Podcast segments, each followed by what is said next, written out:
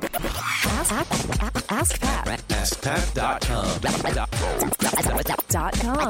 pat dot com Hey, what's up, everybody? Pat Flynn here, and welcome to episode nine hundred sixty-seven of Ask Pat. Thank you so much for joining me today. As always, I'm here to help you by answering your online business questions five days a week. All right, now here's today's question from Emmanuel. Hi, Pat. It's Emmanuel from Australia. First of all, thank you so much for all the content you produce. It's really, really helpful. Here's my question. It's relating to business growth. I run a platform called Italy Made Easy, where I help English speakers learn Italian. And after a lot of hard work, I'm in the very fortunate position of having a growing team of collaborators. What I'm struggling with is the speed of the growth and having to manage it all. You know, like I have YouTube channel, courses, the blog, the podcast that I want to start, the lead magnets, social media, and all the things that I'm neglecting for lack of time and organization. In the specific, my question is about the tools that I use in the business to coordinate the flow of my team. On the one hand, it's great to have access to all these amazing technology, but on the other hand, how many tools is too many? We currently use Flock for team communication, Google Drive to create and share documents, WhenIWork for payroll, Manifestly for checklists, Uh, the autoresponder, the C R M, media outreach. There's so many platforms that we need to use. Uh, I have a project manager, but the work and the opportunity is just so much that it's really hard to co- coordinate everything and stay sane. The project manager is very adamant that each team member is only in charge of one or two clear tasks, which will soon make my team uh, a team of fifty people. And that's scary. Um, I just feel that despite the great help that I get from the team, Italy Made Easy is still a one-man show, and it's kind of killing me. So what's your secret for organizing the workflow of a growing team, and how many tools do you personally use in your business? And yeah, that would be very, very helpful. Thank you so much, Pat. Please save me. Grazie mille. Ciao, ciao. Hey, Emmanuel, thank you so much for the question. These are what is known as growing pains. And growing pains are one of those things that, yeah, it's a good problem to have, but it's still a problem, and so we have to deal with them. And I think you are looking in the right direction in terms of, okay, well, how do I manage all of these different things? But before we even get to that, I want to talk about a lot of the different things that are happening. So all the little tasks that you have to do, I want you to internalize and actually make a chart, if you will, of all the different tasks that need to be done, and consider whether or not they should continue to be done. A great exercise that we do in our team is called the stop, start, continue exercise. I don't know if it's that same order, but we look at things that we need to start doing. Uh, we then determine, okay, well, what are we doing now that we need to stop doing? Uh, and what do we need to do that we need to continue to do? And this exercise, just breaking the, the things down that we do, everything into these categories, helps us understand, okay, what can we remove from our workflow? What should we add to potentially grow the business, to make things easier, et cetera? And what should we continue to do? The things that are working that we should continue to work on and also optimize. Those three categories are going to really help you. And that exercise alone can be great in terms of, wow, we're actually doing a lot of work here when it's actually not even really helping. And so that'll help you and your team determine, okay, well, these are the things we need to focus on. It's a kind of a, a filtering essentialism uh, inside your business sort of exercise. So that that's the first thing. The second thing is getting the right tools to help you manage all of these different parts. We use a couple tools uh, that is specifically meant for project management.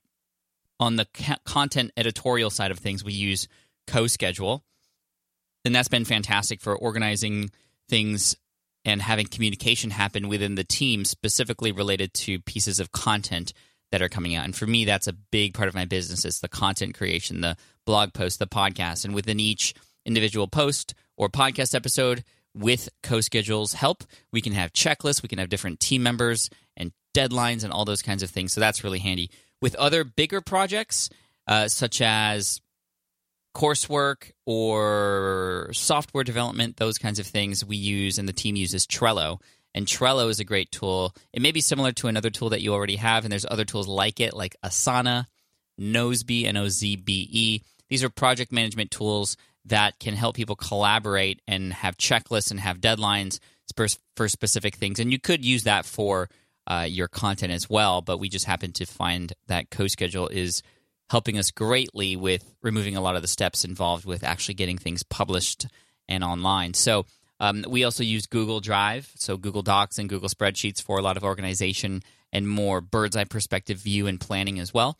And then finally, for team communication and also for files, we are using Slack. So Slack is the team communication tool, and we've worked really hard to create specific channels for each of the different segments of the brand, such as S P I Labs, which is for the Smart Podcast Player.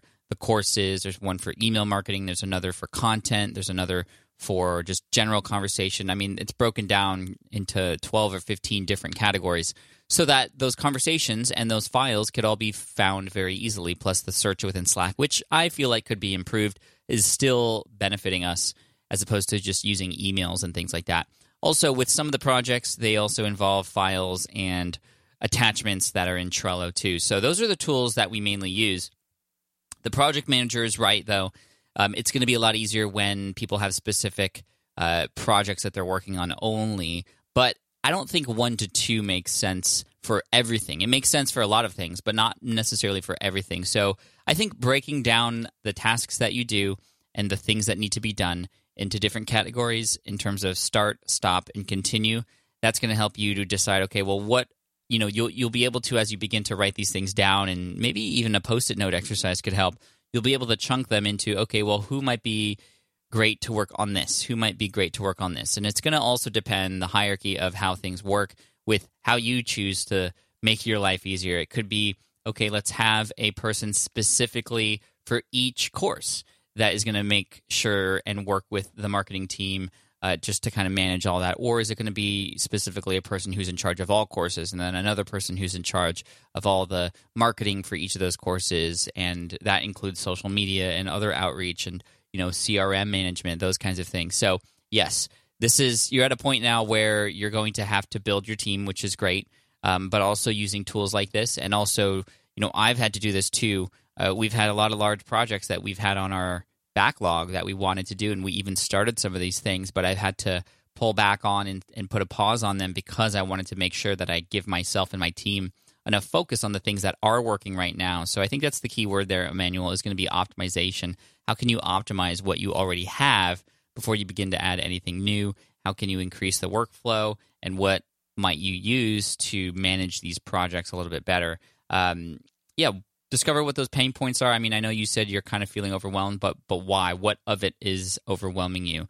Um, within the organizational structure, what seems to be on your end missing?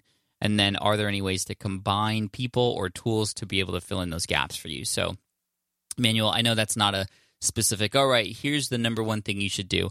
It's a little bit more organic. It's going to take some trial and error. As you know, it probably took trial and error to get Italy Made Easy up and running. And it's going to be the same thing to get your business flowing the way you want it to flow too. So, Emmanuel, thank you so much for the question. Best of luck to you. Keep me posted. And I wish you and your business and your team all the best. I also want to send you an Ask Pat t-shirt for having your question featured here on the show. And for those of you listening, if you have a question that you'd like potentially featured here on the show, just head on over to ask pat dot com and you can ask right there on that page. Thank you so much, everybody. I appreciate you. And here's a question to finish off the day. Not a question, sorry. A quote uh, by Henry Ford. He said, "Anyone who stops learning is old, whether at twenty or eighty. Anyone who keeps learning stays young. The greatest thing in life is to keep your mind young." Keep your mind young, everybody. Thank you so much for being here. I appreciate you. And I'll see you in the next episode of Ask Pat. Hey there, thank you for listening to Ask Pat two point oh. Now, you might have noticed that we haven't published a new episode in a while, and that is because in twenty twenty-three, after one thousand two hundred sixty-nine episodes, we decided to sunset the show, for now at least. And this way, we can focus our energy and efforts on our other podcasts and other projects. That being said, all one thousand two hundred sixty-nine episodes are still live and downloadable, and the published dates may be old, but there are still a ton of questions I've answered on the show and people I've coached. Those episodes are just as valuable as they were back then. So you can also visit smartpassiveincome.com slash askpat to dig through the archives. Plus, there's a search tool on the website that lets you search across our podcasts and blog.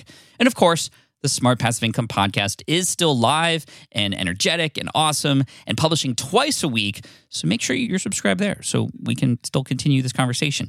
And we have some of the foremost experts and thought leaders in entrepreneurship on the show every single week, so you definitely don't want to miss it. Again, check it out. It's the Smart Passive Income podcast. Just find it wherever you're listening to this podcast. You can find it there as well. Thank you again for listening in, and I'll catch you in the next one. Cheers.